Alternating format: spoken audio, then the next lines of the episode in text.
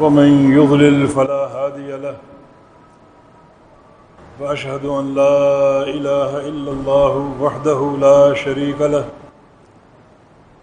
وأشهد أن محمدا عبده ورسوله.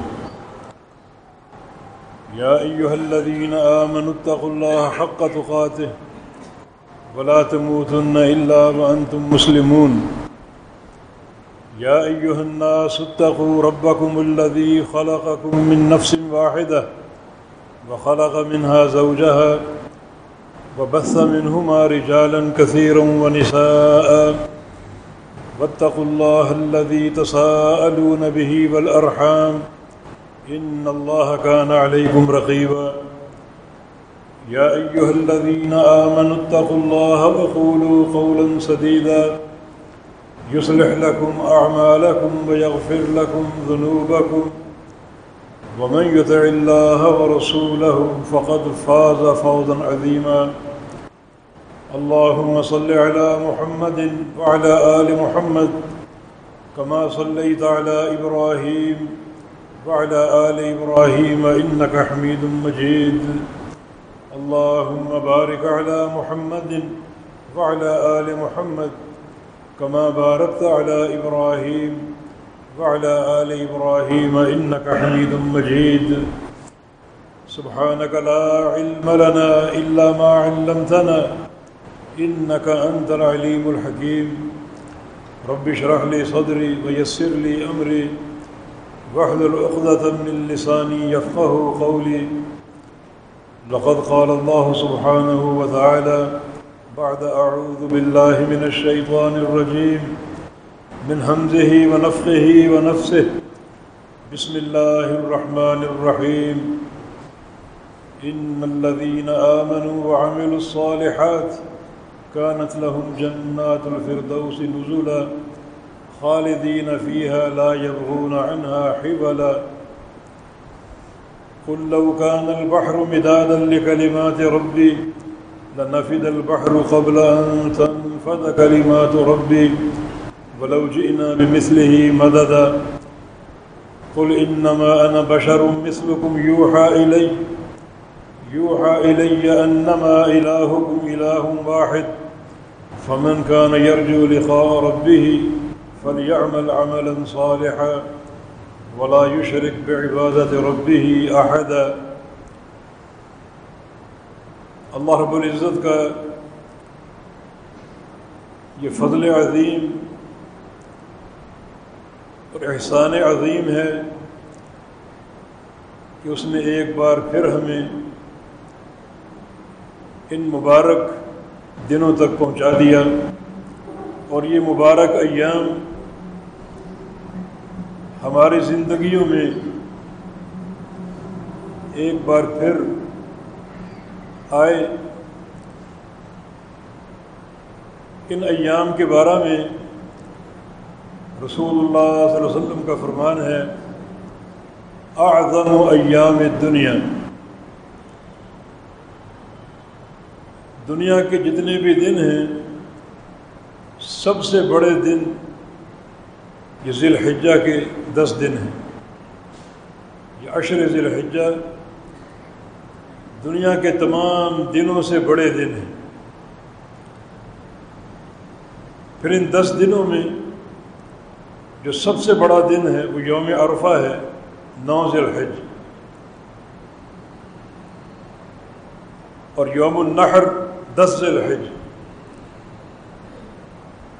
اللہ تعالیٰ نے ان دنوں کی عظمت کو اجاگر کرنے کے لیے ان کی قسم تک کھائی ہے۔ بسم اللہ الرحمن الرحیم والفجر ولیادن عشر والشفع والبطر قسم ہے فجر کی۔ وقت فجر یا نماز فجر۔ اور قسم ہے دس راتوں کی۔ یہ دس راتیں ان سے مراد دس دن۔ عشر ذي الحجة. والشفع والبطن. ارتصم جفت عدد عددك ارتاق عددك.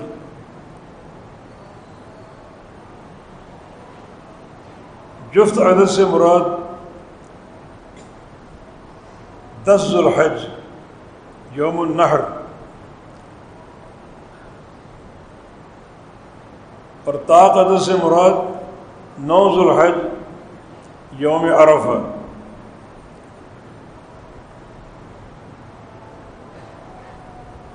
اس سال حج کافی محدود کر دیا گیا۔ اس وبا کے پیش نظر اور بہت ہی مستحسن فیصلہ ہے یہ۔ سعودی حکومت اس فیصلے پر مبارکباد کی مستحق۔ نوز الحج یوم عرفہ ہے۔ جس دن حجاج میدان عرفات میں اکٹھے ہوتے ہیں۔ اور احرام کی دو چادروں میں ملبوس دن بھر اللہ تعالیٰ کے حضور تجربہ کرتے ہیں، دعائیں کرتے ہیں، روتے ہیں، توبہ اور استغفار کرتے ہیں۔ اللہ تعالیٰ فرشتوں سے کہتا ہے کہ ما ارادہ ادا یہ میرے بندے جو دور دراز علاقوں سے سفر کر کے آئے بکھرے بال گرد و غبار سے اٹے ہوئے۔ کیا چاہتے ہیں؟ اور اللہ رب العزت اپنے فرشتوں کو گواہ بنا کر تمام اہل موقف کو، اہل عرفہ کو بخش دیتا ہے، ان کے گناہوں کو معاف کر دیتا ہے۔ ہاں، یہ بات واضح ہے کہ گناہوں کی بخشش جو ہے، وہ سچے عقیدے پر موقوف ہے۔ اگر توحید کامل ہے، راسخ ہے، عقیدہ صحیح سالم ہے، تب وہ بندہ گناہوں سے آزاد کر دیا جائے گا اور پاک کر دیا جائے گا۔ نبی علیہ السلام کا فرمان ہے، من حج البعید فلم یرف فلم یفسق. رجا کا یومی والد سے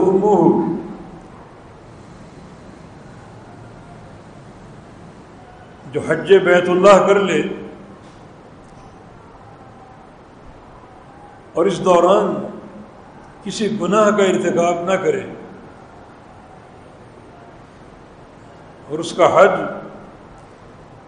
خالص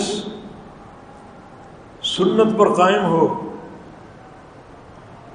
تو وہ حاجی اس بچے کی مانند ہو جاتا ہے جو ابھی ابھی پیدا ہوا ہو، جسے اس کی ماں نے ابھی ابھی جنا ہو۔ یہ نوز الحج ہے، جس کی اللہ تعالیٰ نے قسم کھائی۔ اور دس ذوالحج جس کو یوم النحر کہا جاتا ہے، یہ قربانی کا عظیم الشان دن ہے۔ جس دن حجاج کرام اللہ تعالیٰ کی اطاعت کرتے ہوئے بہت سے دینی شاعر اور فرائض انجام دیتے ہیں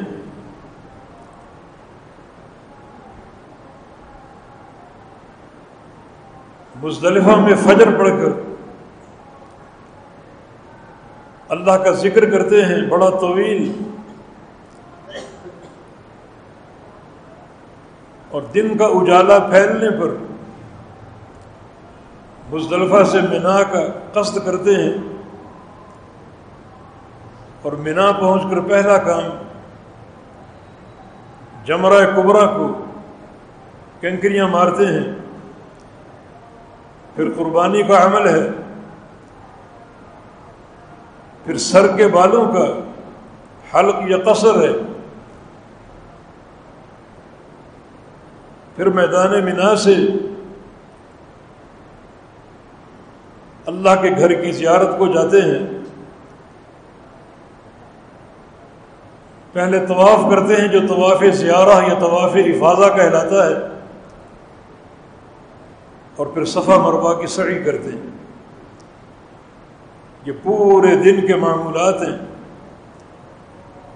اس دن کو یوم الحج اکبر کہا جاتا ہے۔ ہمارے ہاں معروف یہ ہے کہ اگر یوم عرفہ جمعے کو آ جائے تو وہ حج اکبر بن جاتا ہے، یہ غلط ہے۔ ایک اصطلاح حج اکبر کی ہے۔ اور ایک اصطلاح یوم حج اکبر کی ہے۔ حج اکبر عمرہ کے مقابلے میں ہے، عمرہ حج اصغر ہے اور حج حج اکبر ہے۔ اور یوم حج اکبر سے مراد یوم النحر، دس الحج جس میں یہ پانچ چھ عظیم الشان کام جمع ہوتے ہیں اور حجاج یہ کام انجام دیتے ہیں۔ یہ دن اسی عشر ذوالحج میں ہے۔ بڑے یہ عظیم الشان دن ہیں حب الایام بھی کہا گیا ہے۔ اللہ تعالیٰ کو سب سے زیادہ پسندیدہ ایام۔ رمضان سے بھی زیادہ۔ رمضان کا آخری عشرہ بڑا بابرکت ہے۔ لیکن یہ عشر ذوالحج جو ہے، رمضان کے آخری عشرے سے بھی افضل ہے، دنوں کے اعتبار سے۔ راتیں رمضان کی افضل ہیں اور دن عشرت الحج کی افضل ہے رمضان کی راتیں اس لیے افضل ہیں کہ ان میں سے ایک رات نزول قرآن کی رات ہے۔ قرآن کلام اللہ صفت الرحمن، اللہ تعالیٰ کی عظیم و شان کتاب۔ یقیناً اس کتاب کے نزول نے اس رات کو برکتوں اور رحمتوں سے بھر دیا،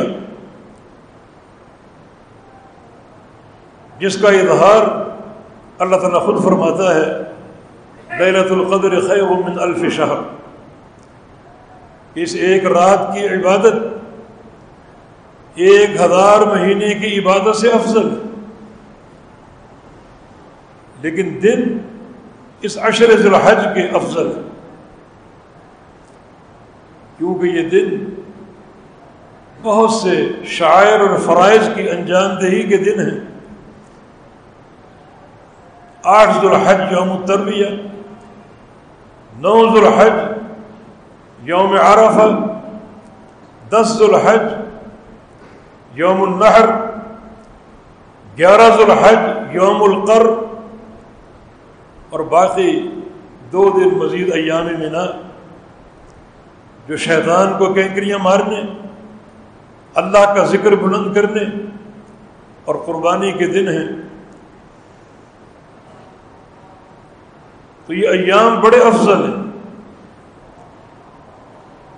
ان ایام میں چن چن کر نیکیاں کیجیے، نیکیاں اختیار کریں۔ جو نیکی بن سکے کریں۔ دو طرح کے نصوص وارد ہیں۔ ایک رسول اللہ علیہ وسلم کی حدیث مام یوم العمل الصالح فیہ حب اللہ من حاضر ایام العشر۔ یہ دس دن جو ہے، اللہ تعالیٰ کے نزدیک عمل کے اعتبار سے، نیکی کے اعتبار سے سب سے زیادہ محبوب یہ دن جو اعظم الایام ہیں، جو سب سے بڑے دن ہیں، ان دنوں کی نیکیاں احب الاعمال ہیں۔ سب سے زیادہ پسندیدہ نیکیاں، جو بھی نیکی آپ کریں صحابہ نے پوچھا بدل جہاد و فی سبید اللہ یا رسول اللہ علیہ وسلم، اگر عام دن میں ہم اللہ کی راہ میں جہاد کریں تو اس جہاد سے بھی افضل؟ فرمایا کہ ہاں اس جہاد سے بھی افضل۔ اللہ رج الخرج میں نفس ہی بمال ہی فلم یرج من دار کا منشئی ہاں وہ مجاہد جو اپنے گھر سے نکلے اپنا مال لے کر اور اپنی جان لے کر۔ اپنی جان و مال لے کر گھر سے نکلے اور پھر دونوں قربان کر دیں جان بھی قربان کر کے شہید ہو گیا اور مال بھی قربان کر دیا۔ تو اس کی یہ نیکی، یہ عمل ان دس دنوں کے اعمال سے محبوب ہو سکتا ہے۔ اور کوئی عمل، کسی بھی دن کا عمل، کوئی بھی عمل ان دس دن کی نیکیوں سے نہیں بڑھ سکتا۔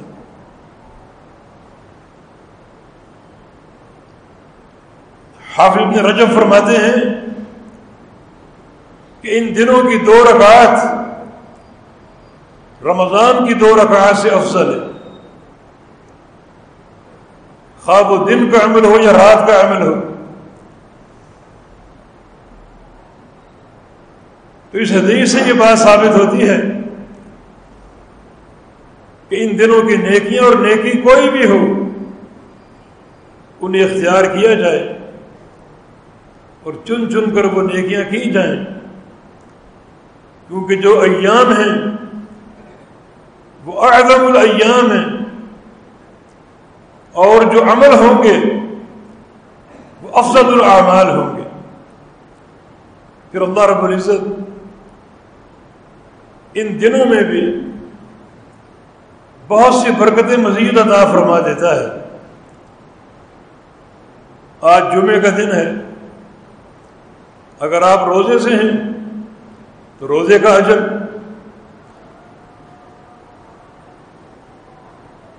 جمعہ پڑھنے کے لیے جو آپ نے کوشش کی، محنت کی، چل کر آئے، اس کا اجر۔ نبی اسلام کی حدیث ہے، اوس ابن اوس کی روایت سے، من غسل وقت بکر وقت کر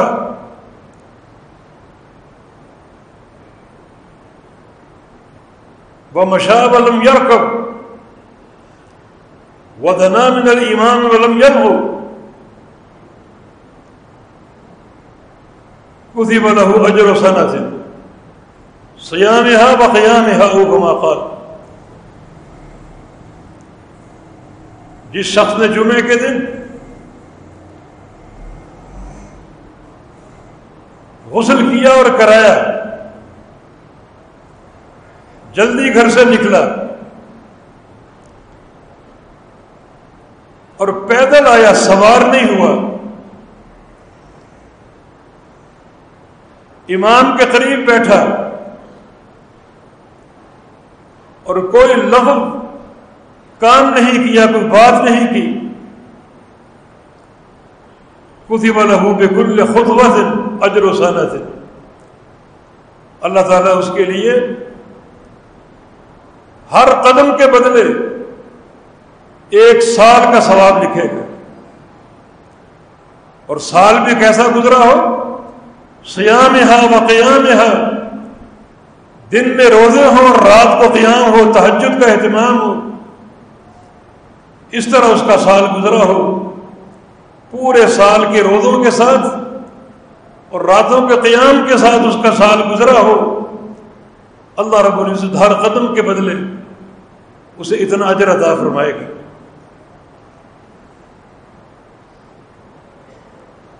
یہ بابرکت دن اگر ان اعظم الایام میں آ جائے،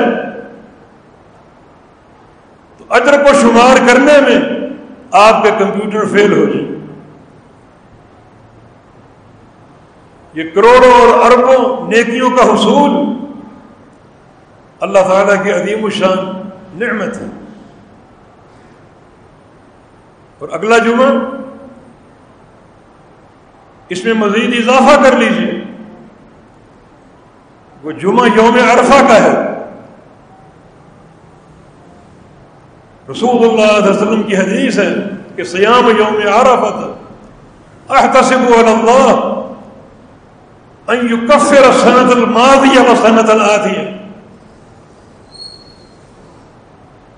یوم عرفہ کا روزہ دو سال کے گناہوں کا کفارہ ہے.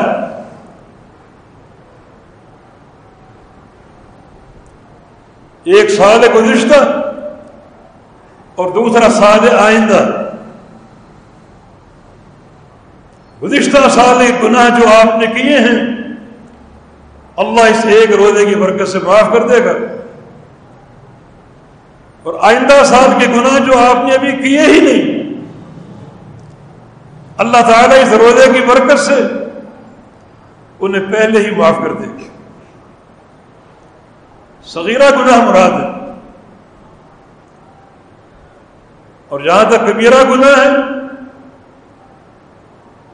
ان کی بخشش کے لیے سچی توبہ کرنا، وہ معاملہ اور آسان ہے۔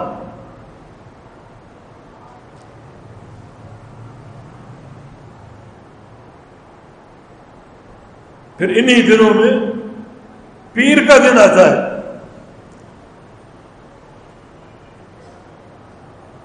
اضافی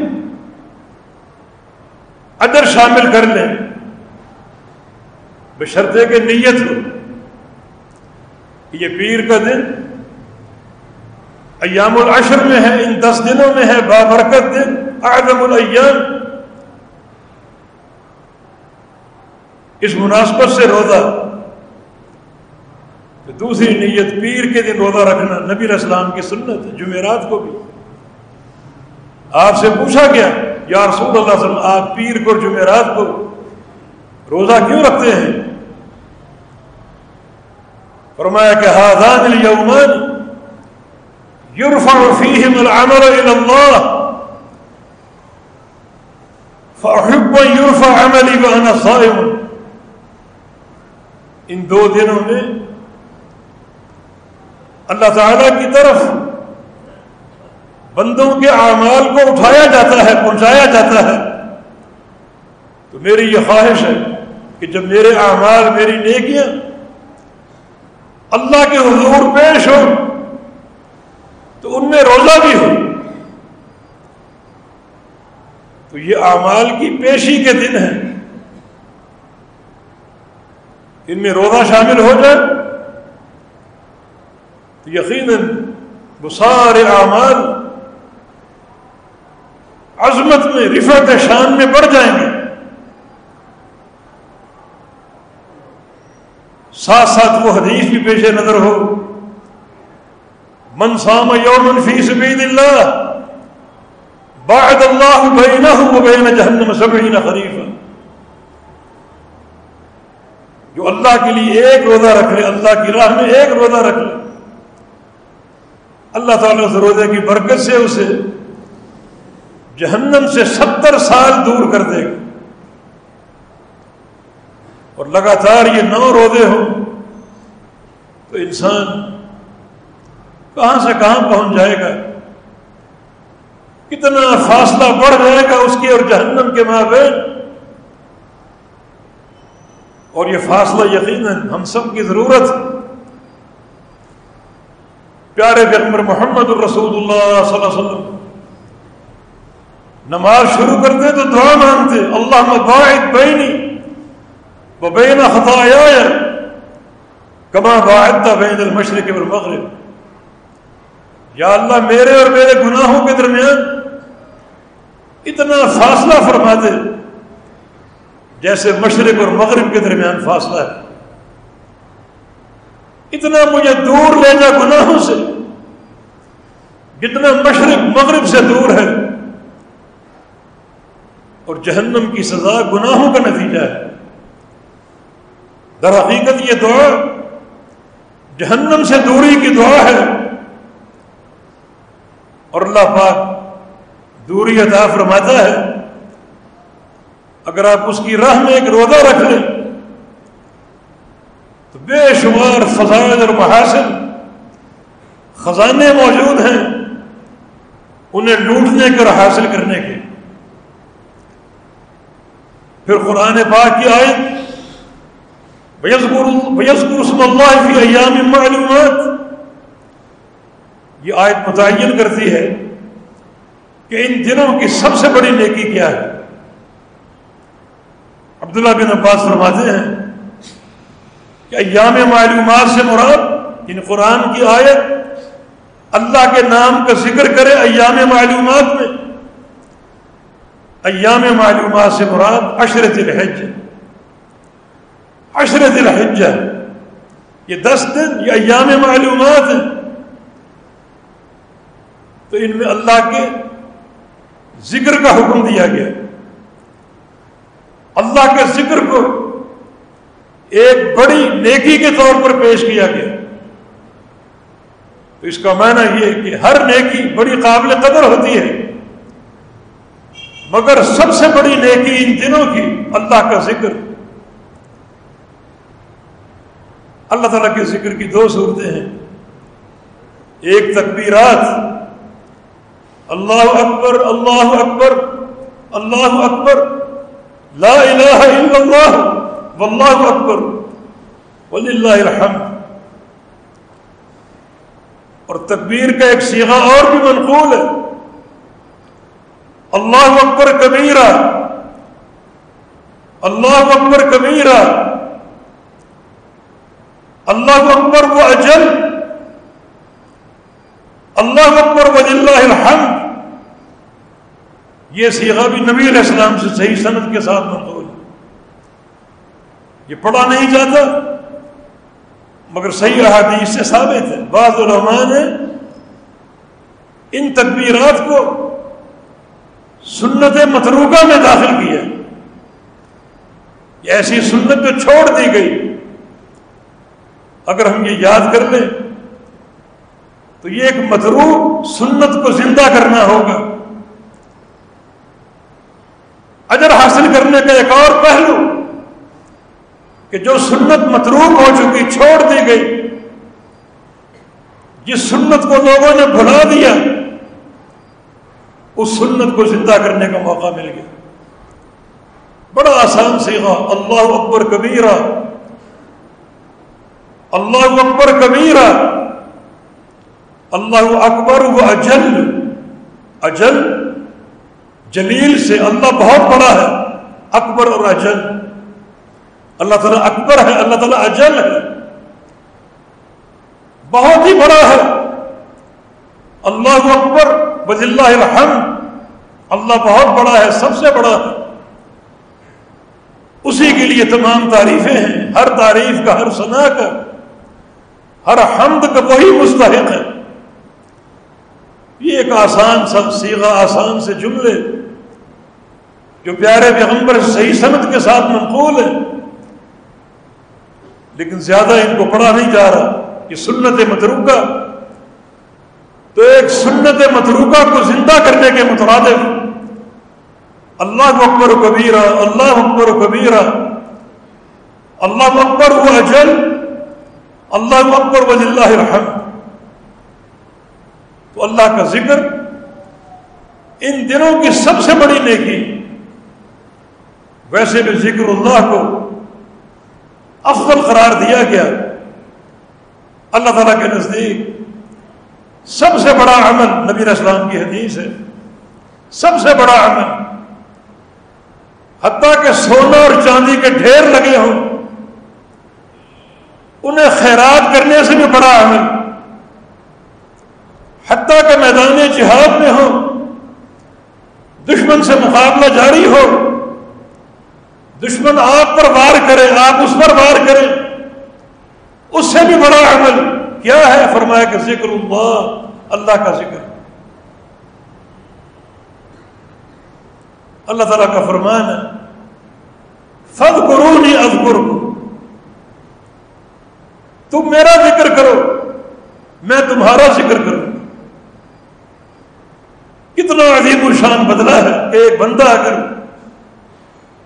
اخلاص کے تقاضوں کو ملحوظ رکھتے ہوئے رب تعالیٰ کا ذکر کرتا ہے تو اللہ اس کا ذکر کرتا ہے۔ حدیث میں اس ذکر کی کیفیت کی وضاحت ہے۔ حدیث خود سے اللہ فرماتا ہے۔ من ذکر نہیں فی نفس ہی زکر تو فی نفسی۔ ومن زکر نہیں فی ملائی زکر تو فی ملائی ملائی خیر میں ملائی جو بندہ میرا ذکر کرے گا، میں اس کا ذکر کروں گا۔ اگر تنہا ذکر کرتا ہے، میں تنہا ذکر کروں گا۔ اور اگر لوگوں کے بیچ بیٹھ کر ذکر کرتا ہے، تو میں فرشتوں کے بیچ ذکر کروں گا۔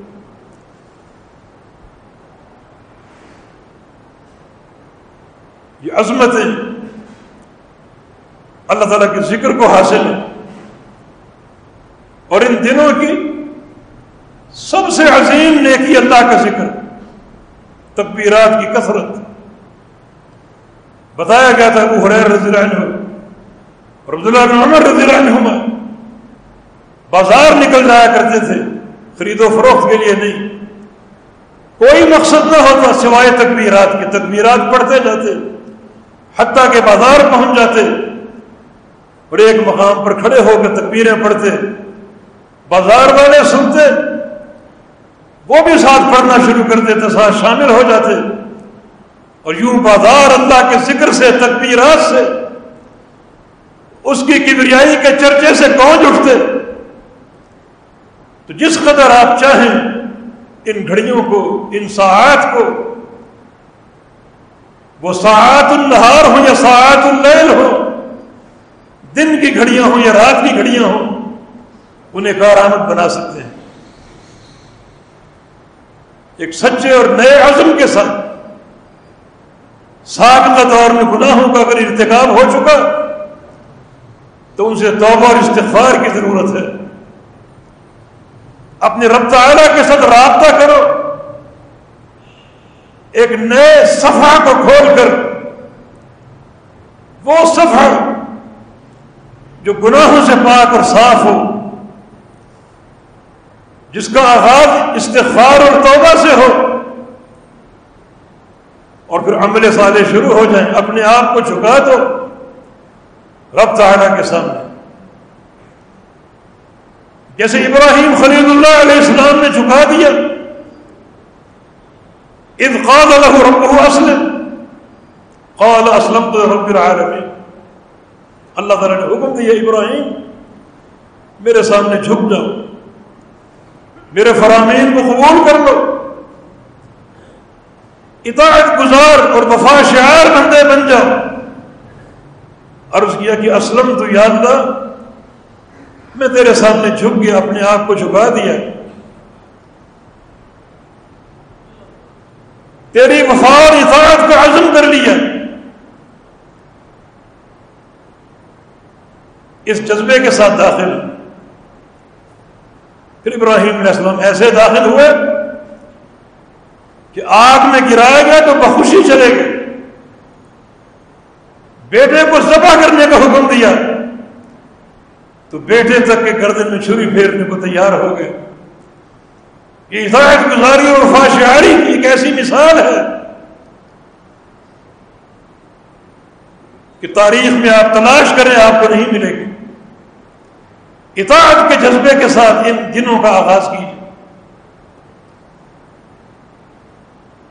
پھر یہ جذبہ دو قسموں کا ہے۔ ایک اعمال صالحہ کرنے کا، ہر نیکی انجام دو، اللہ کا ذکر ہو، روزے ہوں نوافل کی ادائیگی ہو، کثرت سے استغفار ہو۔ والدین کے ساتھ اتنے سلوک ہو سلا رحمی ہو۔ پڑوسیوں کے ساتھ اچھا سلوک ہو۔ الغرض کوئی بھی دیکھی چلتے پھرتے اللہ کا ذکر ہو۔ یہ بات دھیان میں رکھیں کہ ہر نیتی عظیم شان راہ چلتے کسی موزی شے کو ہٹا دیا۔ وہ عمل بڑا عظیم شان صدقہ چاہے تھوڑا ہو، زیادہ ہو، وہ صدقہ بڑا عظیم الشان ہے۔ اس طرح اعمال صالح کے انجام دے ہی دوسری صورت، گناہوں سے بچاؤ کی صورت ہے۔ یہ بات ذہن میں رکھیں۔ جہاں ان عظیم الشان دنوں میں نیکی کرنے کا اجر ہے۔ وہاں گناہ کرنے کا وبال بھی ہے۔ وہاں گناہ کرنے کا بڑا ناقابل برداشت خمیادہ بھگتنا ہوگا۔ اس لیے جہاں یہ دن اعمال صالح کی دعوت دیتے ہیں، وہاں یہ دن گناہوں سے بچاؤ کی دعوت دیتے ہیں۔ توبہ اور استفار کے ساتھ ان دنوں میں داخل ہو جاؤ اور اپنے اندر استقامت پیدا کرو۔ ہر گناہ سے بچنے کی ہر بندہ اپنے آپ کو جانتا ہے، اپنے ظاہر کو، باطن کو۔ ظاہری اعمال کو اور اپنی باطنی کیفیات کو جانتا ہے۔ ہر اس کیفیت سے توبہ کر لے جو رب کائنات کی ناراضگی پر منتج ہوتی۔ اور ایک سچے عزم کے ساتھ ان دنوں میں داخل ہو اور ایسا داخل ہو کہ اس کے اندر ایک دوام آ جائے، زندگی میں ٹھہراؤ آ جائے، اعمال صالح انجام دینے کے تعلق سے اور گناہوں کے بچاؤ کے تعلق سے۔ اور یاد رکھو گناہوں میں، وہ گناہ سب سے خطرناک ہیں جن کا ڈیرا آپ کے دلوں پر ہے۔ جو باطنی معاشیتیں ہیں، باطنی گناہ ہیں، کسی پر حسد، کسی پر بغض، کسی کے خلاف کینا دل میں کبر، فخر، غرور، ریاکاری، یہ سارے بڑے محل گناہ ہیں۔ ان پر بھی نظر کی جائے ان گناہوں سے توبہ کی جائے یہ چوری ہے، زناکاری ہے، یہ ظاہری گناہ ہے، بڑے ہولناک۔ لیکن جو دل کے اندر آپ گناہ چھپا کے بیٹھے ہیں، وہ ان سے بھی ہولناک ہے۔ جیسے جسمانی بیماریاں، ایک مرض ظاہری ہوتا ہے، اس کا علاج آسان ہوتا ہے۔ اور ایک مرض اندر سے پھوٹتا ہے جو کینسر بن کر انسان کو تباہ کر دیتا ہے۔ اس طرح ظاہری گناہ اور باطنی گناہ، ظاہری گناہ بھی ہولناک ہیں، لیکن باطنی گناہ اس سے بھی ہولناک ان کو ان کو بھی شمار کرو، گنو۔ اور اپنے قلب کو، اپنے باطن کو ان گناہوں کے تلفظ سے پاک کر لو، صاف کر لو۔ یہ بھی ان دنوں میں قابل توجہ عمل ہے۔ ورنہ بعض اوقات باطنی گناہ جو ہیں، وہ ظاہری نیکیوں کو قبول کرنے میں رکاوٹ بن جاتے ہیں۔ چن چن کر باطنی گناہوں سے توبہ کرو۔ اپنے آپ کو پاک صاف کرنے کی کوشش کرو۔ امام احمد بن حنبل رحمہ اللہ، ان کے شاگرد صالح بن عبداللہ الخرافی فرماتے ہیں کہ ایک رات مجھے اپنے شیخ کے ساتھ، امام احمد کے ساتھ اکٹھا رہنے کا موقع مل گیا۔ میں نے نوٹ کیا کہ ماں نام اللہ کلیل کہ رات کو بہت کم سوئے۔ جب صبح ہم ملے تو میں نے کہا کہ نقد کثروں کو گاؤں کا مل لے رات تو آپ بہت روتے رہے۔ پوری رات تقریباً آپ کی روتے گزر گئی کماتے ہیں کہ مجھے محتسم باللہ کی تکلیفیں یاد آ گئی اس نے جیل میں ڈالا، کوڑے مارے۔ میرے بدن کو لہو لہان کر دیتا تھا۔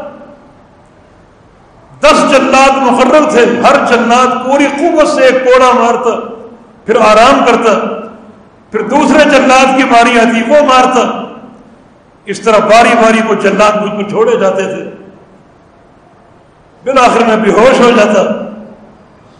مجھے وہ تکلیفیں یاد آ گئی اور جب میں قیام اللیل کر رہا تھا تو اللہ کا یہ فرمان میری تلاوت میں گزرا۔ بجزا سیاتی سیاحت مسلح کہ گناہ کا جو بھی زیادتی ہو، اس کا بدلہ زیادتی ہے، اسی کے برابر ہو۔ لیکن فمن افاف اسلح فجر ہوا اللہ مگر جو بندہ معاف کر دے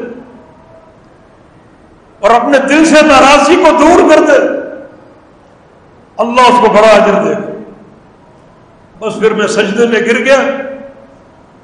اور وہی محتسم باللہ کو میں نے معاف کیا۔ اپنے دل کو صاف کرنے کے لیے روتا رہا۔ اللہ تعالیٰ سے معافی مانگتا رہا۔ اور اس سارے معاملے کو صاف کر کے اٹھا۔ یہ طویل رونا اور طویل سجدہ صرف اس قلبی کیفیت کو صاف کرنے کے لیے، تاکہ دل میں کوئی رنجش نہ ہو کسی کے بارے میں، کوئی ناراضگی نہ ہو، کوئی حسد یا بغض نہ ہو، کوئی کینہ نہ ہو۔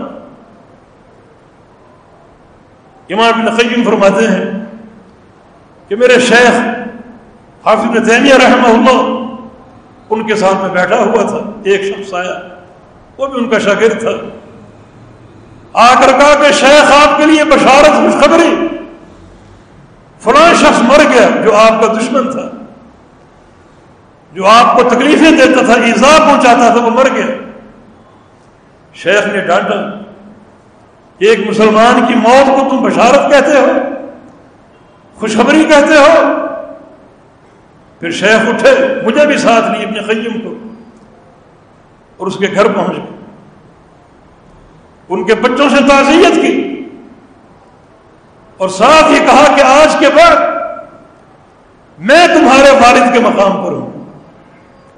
تمہارے والد کا انتقال ہو گیا۔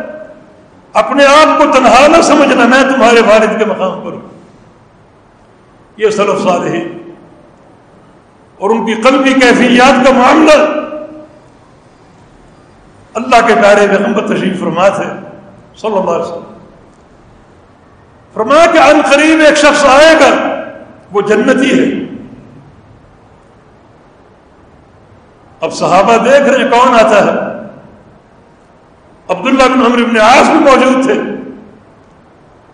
ایک شخص آیا بیٹھا۔ مجلس برخاست ہوئی۔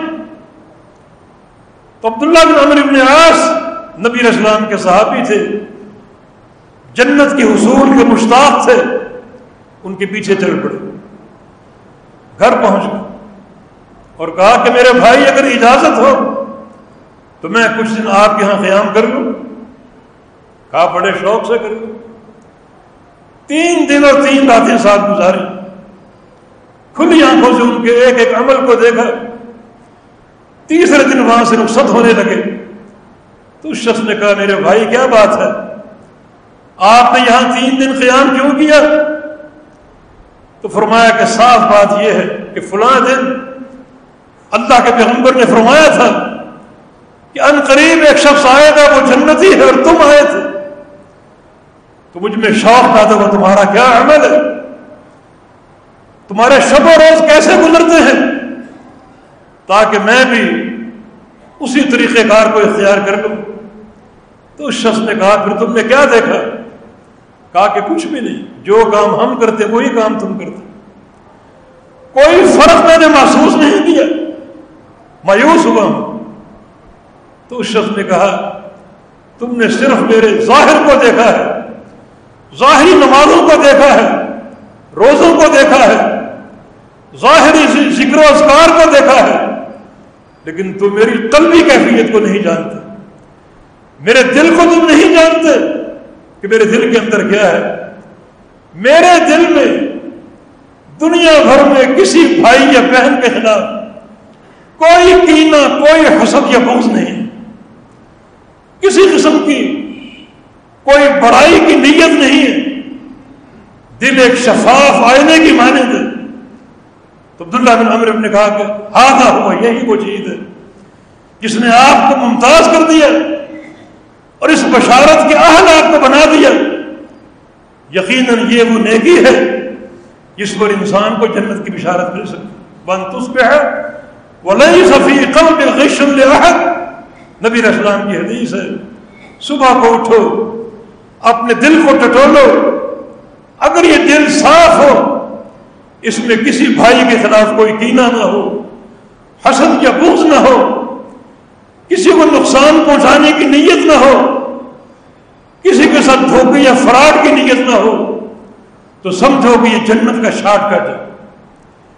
جنت کا انتہائی سہل راستہ ہے کہ آپ کے دل میں کسی کے خلاف کوئی کینہ، مکر، سازش فریب کاری کی نیت، حسد یا بغض بالکل نہیں، پاک صاف۔ یہ صرف صالحین اور ان کا طریقہ کار اور یہ وہ نصوص شرعیت جو ہمیں باطنی اعمال اور باطنی اصلاح کی طرف راغب کرتے ہیں۔ کہ جہاں ہم نے گناہوں سے بچنا ہے، تو صرف ظاہری گناہ نہیں، بلکہ اپنے باطن کو ٹٹولنا ہے۔ یہ باطن میں بالکل پاک صاف ہے اور اگر باطن میں کوئی رمق موجود ہے گناہ کی، تو بہت بڑی تباہت ہے۔ وہ جیسے نبی اسلام کی حدیث ہے۔ لن يدخل جنت من كان في قلبه. مثقال حبت خردل من الكبر. جس شخص کے دل میں ایک رائی کے دانے کے برابر تکبر ہو. رائی کا دانہ کیا ہوتا ہے؟ وہ دانا ایک ایسا دانا ہے جو دکھائی نہیں دیتا. مانا سب سے چھوٹا دانا. اتنا بھی تکبر ہو تو وہ جنت میں داخل نہیں ہو سکے. بلکہ فرمایا کر نہیں، یہ ادھر رائے ہے۔ داخل ہونا تو دور کی بات ہے۔ وہ جنت کی خوشبو تک نہیں پا سکے۔ وہی رائے ہے تو جدو مسیرت سب ہی حالانکہ جنت کی خوشبو ستر سال کی دوری سے محسوس ہوگی۔ مگر اس شخص کو خوشبو میں محسوس نہیں ہوگی۔ چاہے وہ جنت کے قریب کھڑا ہو جس کے دل میں رائی کے دانے کے برابر تکبر ہو۔ یہ تکبر ایک قلبی معاملہ ہے۔ یہ باطنی مرد ہے۔ باطنی مرد۔ صحابہ پریشان ہو گئے۔ یہ کیفیت ہر دل میں موجود۔ المر و یقون خواب و حسن بنا وہ حسن حسن ہر شخص چاہتا ہے اچھے کپڑے پہنے، اچھے جوتے پہنے۔ جب لباس اچھا ہوگا، جوتے اچھے ہوں گے۔ تو بڑائی کا احساس تو ہوگا ہی جس شخص کے کپڑے اچھے نہ ہوں، جوتے اچھے نہ ہوں، اس کے مقابلے میں بڑائی کا احساس تو ہوگا۔ فرمایا کہ یہ تکبر نہیں ہے، یہ جمال ہے، خوبصورتی ہے۔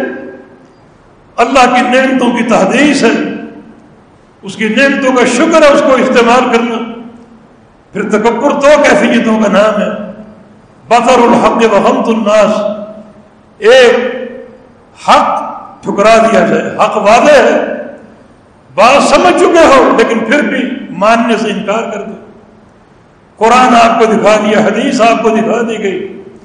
سمجھ چکے کہ اللہ کا فرمان، اللہ کے رسول کا فرمان۔ مگر پھر بھی آپ قبول نہیں کرتے۔ یہ میری برادری کے خلاف ہے۔ یہ میرے امام کی تعلیم کے خلاف ہے۔ میرے پیر و مرشد کے قول کے خلاف ہے۔ یہ کیفیت اگر ایک رائی کے دانے کے برابر بھی ہوگی تو ایسے انسان کے لیے جنت کا داخلہ حرام جنت کی خوشبو نہیں پا سکے گا۔ دوسرا وحمت الناس، لوگوں کو حقیر جاننا، لوگوں کو دھتکارنا، لوگوں کو دھکے دے کر نکالنا، اپنے آپ کو بڑا سمجھنا، دوسروں کو کم تر سمجھنا، وہ علم کی بنیاد پر ہو، مال کی بنیاد پر ہو، قوم برادری کی بنیاد پر ہو، کوئی بھی بنیاد ہو، لوگوں کی تحقیر فرمایا کہ یہ بھی ایک کبر ہے اور یہ کیفیت اگر رائی کے دانے کے برابر ہے۔ تو ایسے انسان کو جنت کا داخلہ حاصل نہیں۔ یہ دن نظر ثانی کے دن ہے غور و فکر کے دن ہے تفکر اور تدبر کے دن ہے ان تمام کیفیات کے ساتھ تفکر کیجیے غور و فکر کیجیے توبہ اور استفار کے ساتھ ان دنوں کا آغاز کیجیے اور پھر اللہ تعالیٰ سے سچا وعدہ کیجیے نیکیوں پر استقامت کر امال صالحہ پر قائم رہنے کا اور گناہوں سے بچنے کا اور گناہوں کی تقسیم ذہن میں رکھو۔ گناہ ظاہری بھی ہوتے ہیں، باطنی بھی ہوتے ہیں، اور باطنی گناہ زیادہ خطرناک ہوتے ہیں۔ سب سے توبت النسوح کیجیے اور ایک صاف ستھرا ورقہ اور صفحہ لے کر اللہ کے حضور آ جائیے، اور استقامت کے ساتھ بقیہ زندگی گزار دیجیے اللہ پاک توفیق دینے والا ہے اللہ ولی توفیق۔ اللہ پاک توفیق ادا فرما دے اللہ گناہوں کو بخش۔ دے اللہ قابط النسوح کی توفیق عطا فرما دے اللہ ہم سب سے راضی ہو جائے۔ اللہ ہم سب سے راضی ہو جائے۔ یا اللہ اپنی رضا عطا فرما دے محبتیں عطا فرما دے رحمتیں عطا فرما دے اقول قولی هذا واستغفر الله لي ولكم. باخر دعوانا ان الحمد لله رب العالمين۔